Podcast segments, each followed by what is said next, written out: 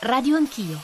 Marco Tarquinio è il direttore di Avvenire. Non è vero che come si continua a ripetere chi nasce sulla battigia eh, della spiaggia dove la mamma, magari violentata, poverina, sta sbarcando è, è, diventa automaticamente italiano, ma è un percorso diverso quello che è stato disegnato, che riguarda genitori che siano regolarmente in Italia con un permesso di lungo soggiorno, almeno uno di loro deve essere in questa condizione e le persone che sono in questa condizione devono essere persone che lavorano, pagano le tasse e non hanno eh, debiti con la giustizia, non hanno pendenze con la giustizia, non hanno commesso reati. Io dico che, che quando si fa una legge bisogna mettere dei, dei paletti, dei punti di riferimento, bisogna indicare un percorso che che porta all'integrazione vera delle persone. Allora chiedere che per eh, eh, dire, creare le condizioni per la cittadinanza ci sia un rispetto della misura comune che è rappresentata dalla legge è, è, è il minimo che si possa chiedere ed è al tempo stesso il massimo di civiltà che si possa offrire. Lucio Malan che è eh, senatore di Forza Italia. Malan, benvenuto, buongiorno.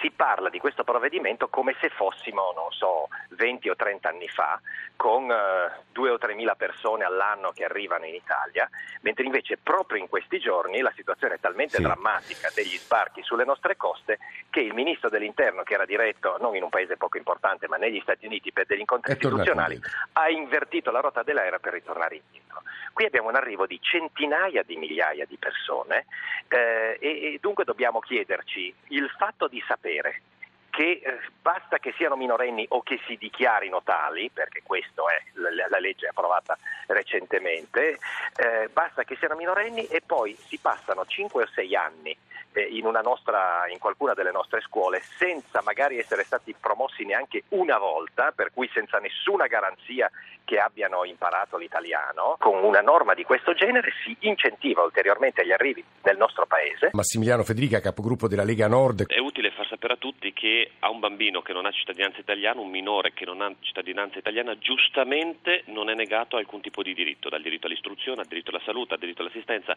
non è negato nessun diritto, giustamente, ribadisco. Altra cosa è la cittadinanza. La cittadinanza non serve per integrare. Questa è una balla colossale, eh, ma la cittadinanza è una eh, certificazione di un'integrazione avvenuta, di un'integrazione consapevole. Eh, già oggi il minore che eh, è nato in Italia a 18 anni può fare tranquillamente domanda di cittadinanza, esattamente come un altro cittadino presente da 10 anni regolarmente sul nostro territorio.